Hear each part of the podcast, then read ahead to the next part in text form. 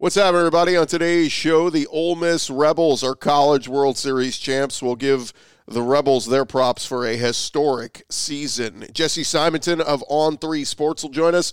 He put out his rankings of all the SEC coaches. We'll run through some of those with him, and we'll go around the conference with SEC recruiting news as the Florida Gators miss out on a big time quarterback recruit. Locked on SEC starts right now. You are Locked On SEC, your daily podcast on the Southeastern Conference, part of the Locked On Podcast Network. Your team every day.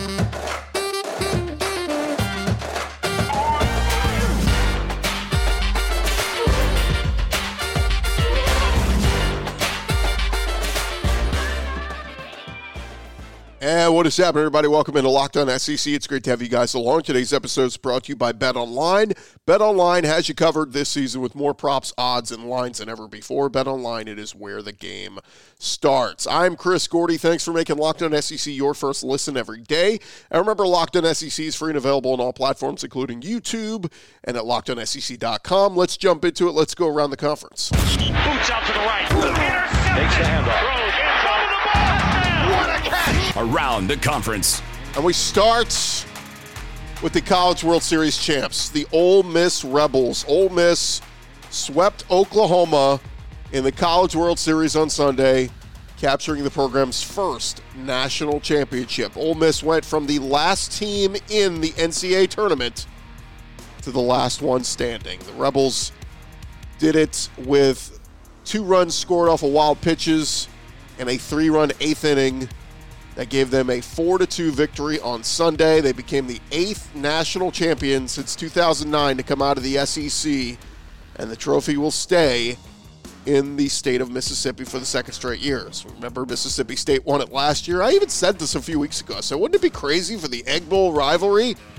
You know, if Mississippi State wins it one year, Ole Miss wins it the other. Absolutely awesome. And uh, congrats to uh, to all the Ole Miss fans out there. In Saturday's game one win, Ole Miss let Oklahoma hang around for about seven innings, but in that eighth inning, they unloaded with back to back to back home runs en route to winning that one 10 to 3. But the Rebels, with their first baseball national title and just second national title in school history, an SEC team has won the College World Series title in each of the last three tournaments and four of the last five. It is unbelievable what this term, what what this conference has been able to do when it comes to baseball. Don't let anybody tell you any other conference is better. Talking to you, Big 12 and Pac-12 people out there. After the game, Mike Bianco was uh, talking with ESPN. He said, "I was trying to keep glasses on so you wouldn't see me cry." I don't know if you can describe it. We've talked as we continued to play, continue to get a chance to play in the NCAA tournament. Talked about the journey talked about what a great story this would be, and it was. And we had a lot of great moments along the way. Bianco spoke specifically about their senior class, many who chose to come back for another run, and they made the most of that decision. But congrats to Ole Miss, an unbelievable run, a team that many didn't even think would get in. Heck, when we were doing our SEC tournament uh, recap and kind of looking at guessing at what teams are going to get to the postseason, I don't even know if we had Ole Miss in there. Congrats to the Rebels. Well earned, well deserved, and man, they also had a lot of freshman young pitchers that stepped up for them this year, so they are going to be a problem uh, for years to come in the SEC. I got more SEC baseball notes coming at you in just a little bit, but uh, let's get to a little football news. The Manning Passing Academy uh, took place this past weekend. Tons of SEC quarterbacks are there, from Myles Brennan to uh, Anthony Richardson to Bryce Young, Will Levis. Max Johnson, lots of guys there. Uh, Levis was the most impressive of the weekend, according to reports. He's uh, projected to be a top 10 pick in next year's NFL draft. Quick programming note we were there and we caught up with several of those SEC guys, so we'll bring you some of those interviews throughout the week here on Locked On SEC. So keep an eye out for that. I did mention Bryce Young, he was there, and uh, Bryce Young's talking with 24 7 Sports, talked about some of his new additions, including running back Jahmyr Gibbs and Georgia transfer wide receiver Jermaine Burton. And he said on Jahmyr Gibbs, he's super explosive, super dynamic. He's lightning in a bottle every time he touches the ball.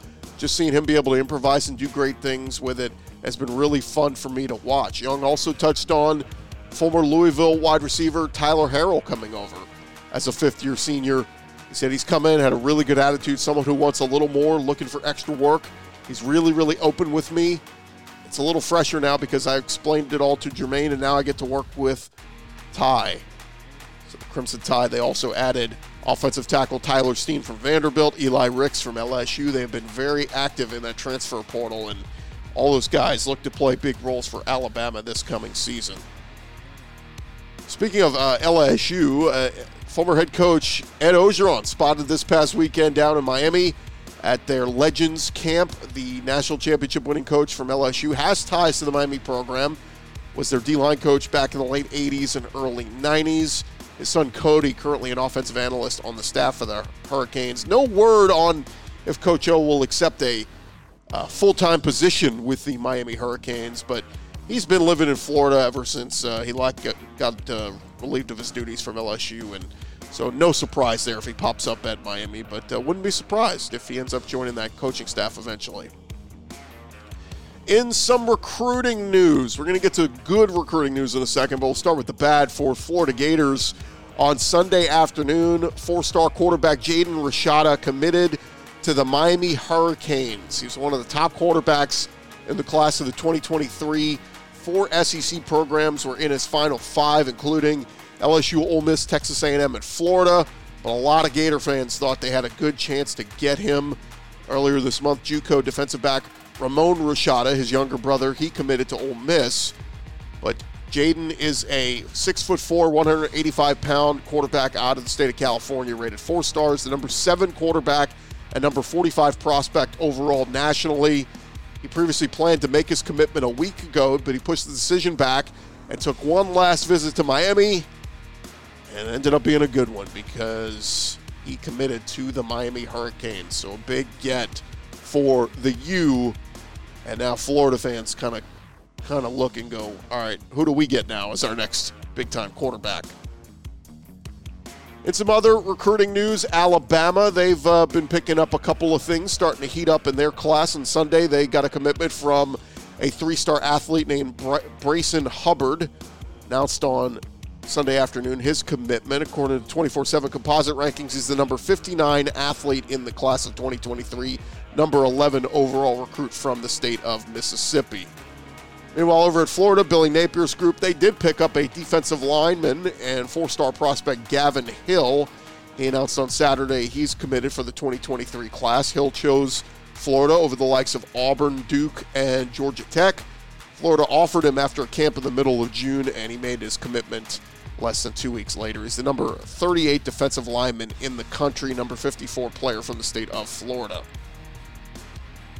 Over at Arkansas, Sam Pittman continuing to add to his group as they picked up athlete RJ Johnson. Six foot two, 180 pounds, out of the state of Georgia. A multi position designation on the 24 7 Sports Composite rates him the number 65 recruit out of the state of Georgia.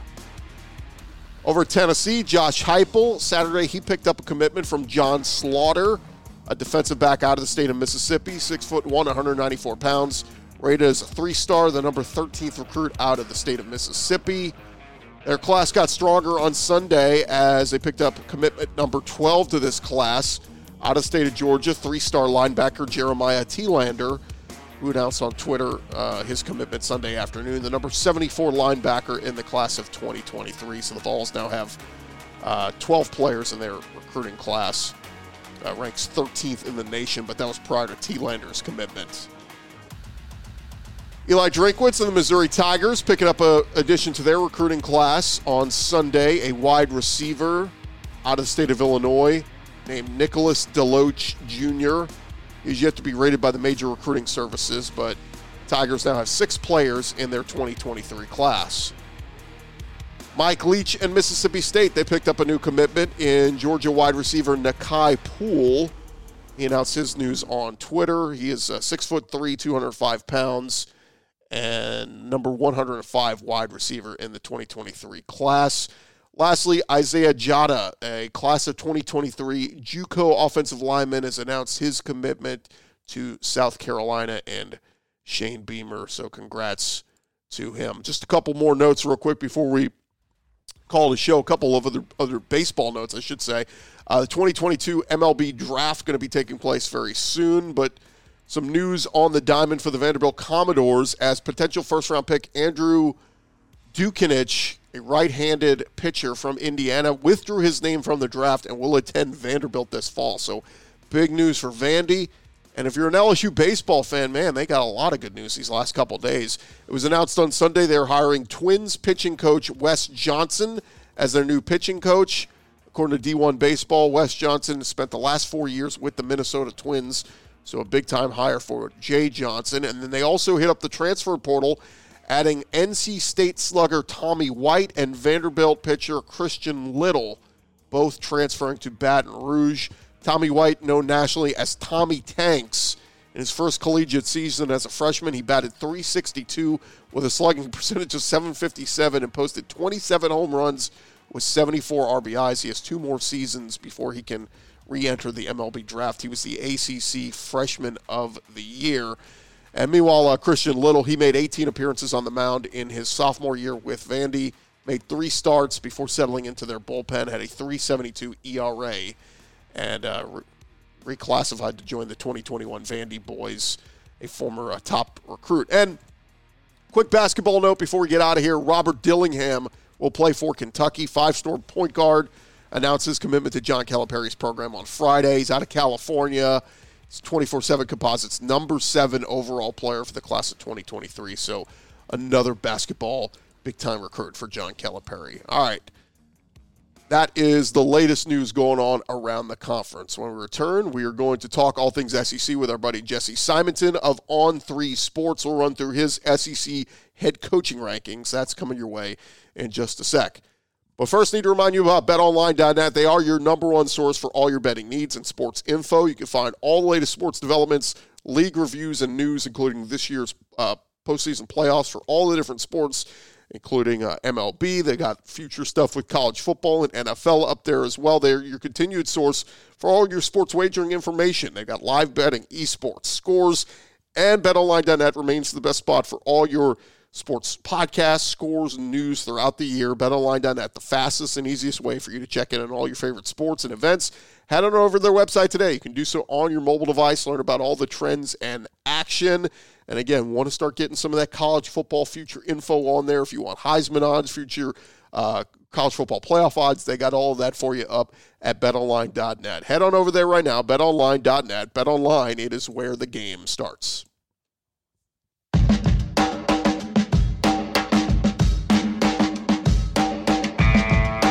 Going along here, locked on SEC, and we're counting down the days to SEC Media Days. Got tons of stuff to talk about when it comes to the SEC, and I always like this time of year because I call it magazine season, talking season, list season because we start to go through lists and it generates a lot of conversation. But I love it because it means we're getting ever so closer to the start of yet another college football season and an SEC season to be uh, more specific. And join us now to talk a little SEC football is a guy who's been doing it for a long time, worked for many different media outlets covering the SEC, now with On Three Sports, absolutely crushing it. He is Jesse Simonton, and he joins us now. Jesse, what's going on, man? Welcome in. Appreciate you having me. Definitely counting down the days. SEC Media Day is going to be here before we know it. So, so let's get into it, Jesse. Um, I know you made you, you, you made some headlines this past week, putting out your uh, SEC coaching rankings. And what I love about when you do a list like this, Jesse, is you never get an overwhelmingly well, that's a great list, Jesse. You really just you you nailed it on the head. Just one through fourteen. I mean, couldn't have done any better. You may get some people to say that, but overwhelmingly, you get a lot of pushback. You get a lot of people angry. Why is my coach here and all this? What was kind of the overwhelming uh, sentiment or, or most things that you heard from people when you put out the coaching rankings?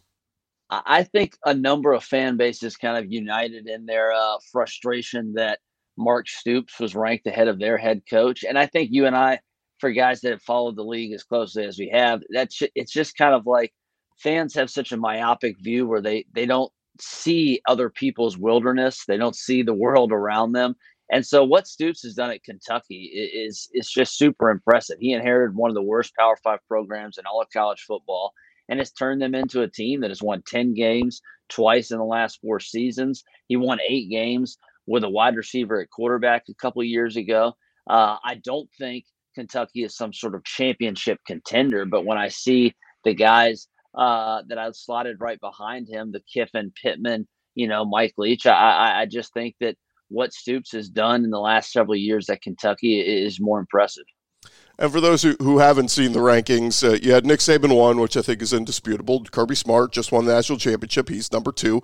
Uh, I think there some people were kind of taken aback. You have Brian Kelly three, Jimbo Fisher four, and I think that's a that's a fair ranking. But a lot of people like to make the case, well, if you got a championship, you should be ahead of a guy who doesn't have a championship. What would you say to somebody that would say, well, Jimbo got one years ago at Florida State, so he should be ahead of Brian Kelly? Exactly. The, the impetus for this list was actually a list that I did or a rankings that I did a week earlier, which is again this exercise, as you mentioned, it's been done uh, before, but I looked at it from an updated lens of all right, these lists, whether it's an individual rankings list, but particularly an institution ranking list, SEC coaching job rankings in the NIL era, in the uh, days of the transfer portal and collectives, and how the college football playoff may or may not shake out, it just looks a lot different than it did five years ago. And so I kind of took it from that lens, from the institution to the individuals.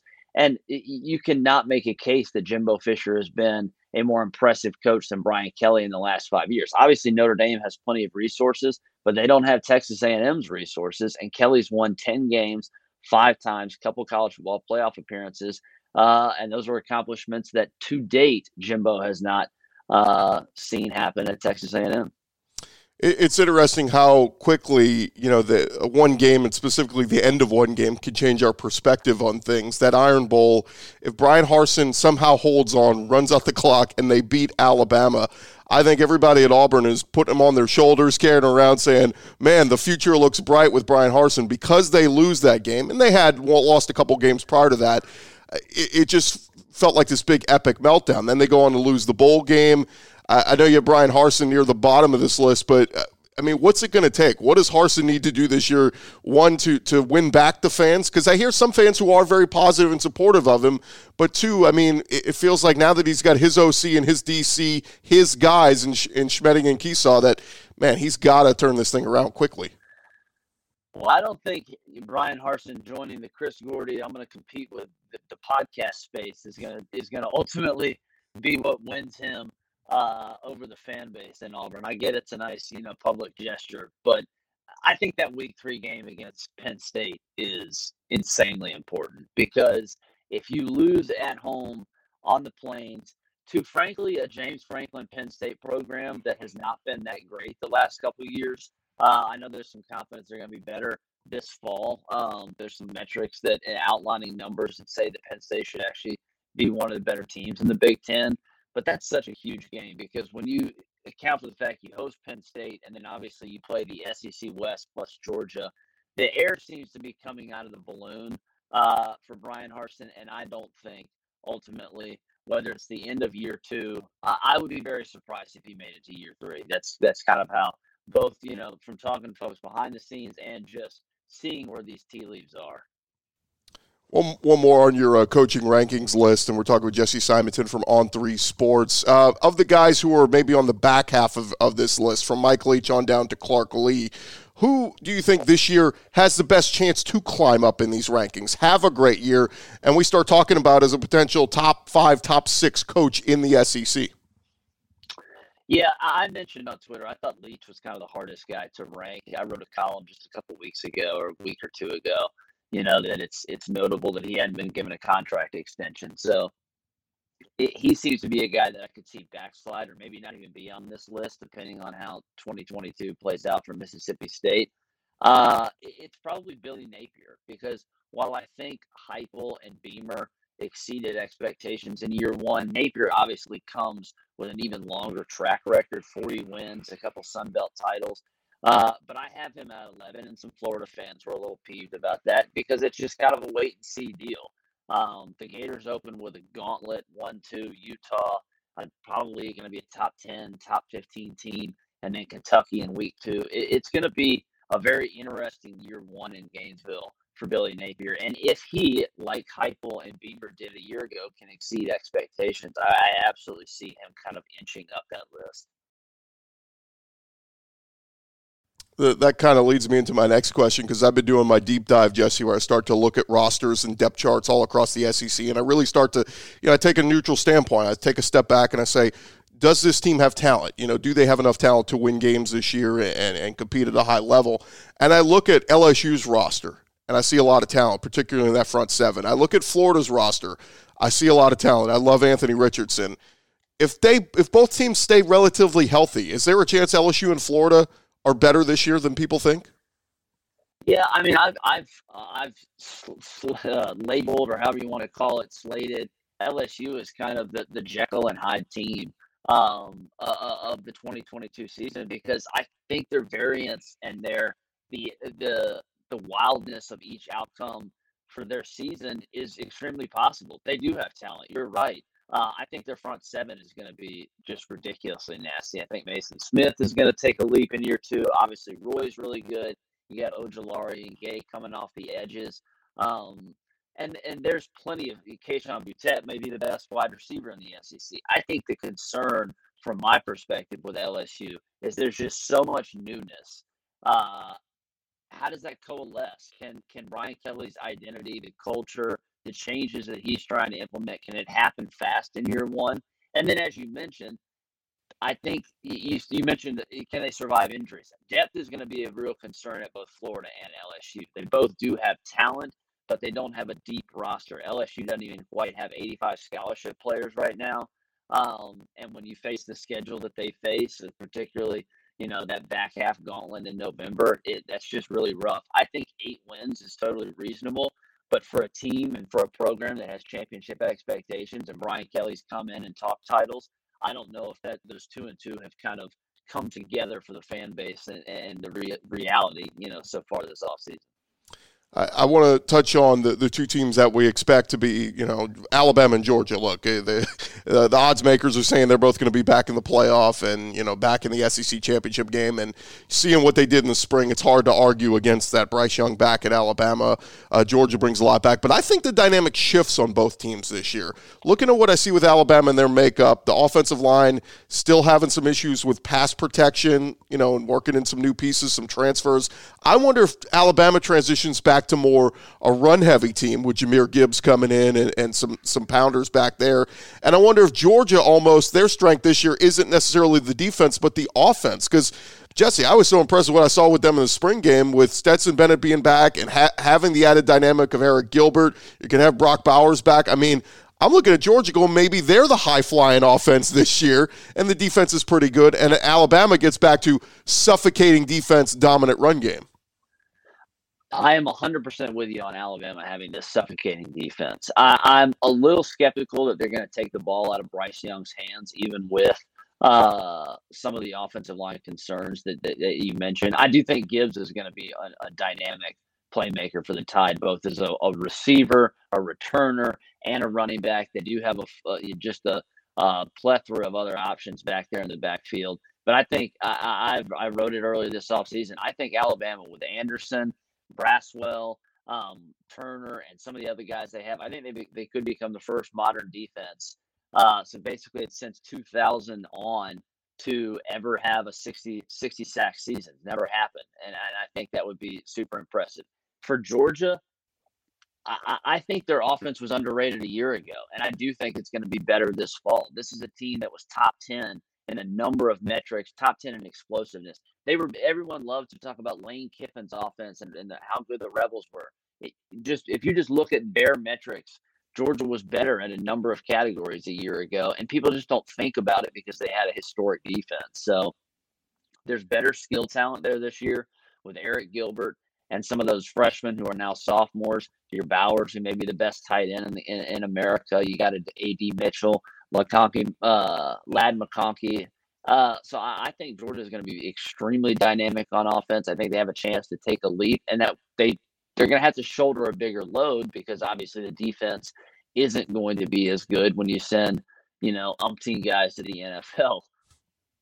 Last one for you, Jesse, and, and I know uh, he's been doing a little media here. He was on with Paul Finebaum recently, but Will Anderson, I, there's kind of this groundswell, this this uh, talk of man, put his name in the Heisman race. A lot of people said he should have been there last year. what's realistic for Will Anderson? What kind of year does he have to have to hear his name called uh, in New York in, in December? I'm gonna okay. I'm gonna throw. I'm gonna maybe flip it on you. I think he's gonna get his name called no matter no matter what type of season he has because I think people think he was shortchanged a year ago, and I do think he probably is uh, the best individual football player in America. I could also see his stats taking a little bit of a of a reduction compared to a year ago, and that's frankly because I think he's going to have more help around him. I, I think uh, a guy like Turner is going to really um, step up as as a sophomore. Braswell's a guy who didn't even play last year. Um, is, is going to get some burn on the edge too. So, and I think Alabama is going to be protective of Will Anderson. I think there's going to be plenty of games where they say, you know, Will, I, I know that you may be going for this record or you want this accolade, but for your best long-term health and for the best of our betterment of our team and, and winning this, you know, elusive eighth championship, I think we're going to sit you on a lot of fourth quarters. And so I do think he's going to have a place in New York, though, Chris, because I think there's just so many uh, voters out there. And like you said, the offseason groundswell where people feel like a mistake was made a year ago by snubbing him. Um, so even if his stats take a bit, you know, a little bit of a step back, I, I think that he's going to be one of those, you know, three, four guys that gets an invite. Yeah, what I love is all these early mock drafts that have Bryce Young one, Bryce Young, Bryce Young. It's like, what if this thing flips and it's Will Anderson jumping his teammate to be the number one pick in next Absolutely. year's draft? Certainly a possibility. Uh, Jesse did on three sports. I love reading your stuff, man. On3.com is the website, but to remind our listeners where they can find you and uh, what you're working on right now. Yeah, Jesse Ray Simonton on Twitter. That's Jesse R E S I M O N T O N. Lots of stuff coming you know, again, SEC media days basically right after July 4th. I think you know the gas starts to to start to rev up a little bit. So I'll have my weekly mailbag every Friday. Still fluttering out the final few uh, post spring stock reports. So if you're looking for kind of some individual team information, I know LSU, Texas A&M are kind of the next two that are to be released, and then we'll have some more columns and some stuff that kind of again gets us ready for media days. Jesse, great stuff, man. Thanks so much for the time today. Absolutely. Thanks for having me, Chris. All right, that's Jesse Simonton on Three Sports. All right, that is just about going to do it for this edition of Locked On SEC. Appreciate you guys for listening. Appreciate Jesse Simonton for joining us. We'll be back later this week with some great interviews from all the SEC quarterbacks that we caught up with at the Manning Passing Academy. We talked with Anthony Richardson. We talked with uh, Will Rogers. We talked with uh, Hendon Hooker. Just ton of great guys. You don't want to miss any of those interviews. We'll bring those to you very soon right here on Locked On SEC. Reminder to, uh, or thank you guys for making us your first listen every day. Now you go make your second listen. Check out some of our other great podcasts. All the SEC schools got you covered. So go check out Locked On Ole Miss, where I know there uh, Stephen Willis is going to be recapping that whole Ole Miss, you know, winning the College World Series thing. Got you covered there. And other great podcasts along the Locked On Podcast Network. I'm Chris Gordy. You guys have a great day. We'll talk to you very soon.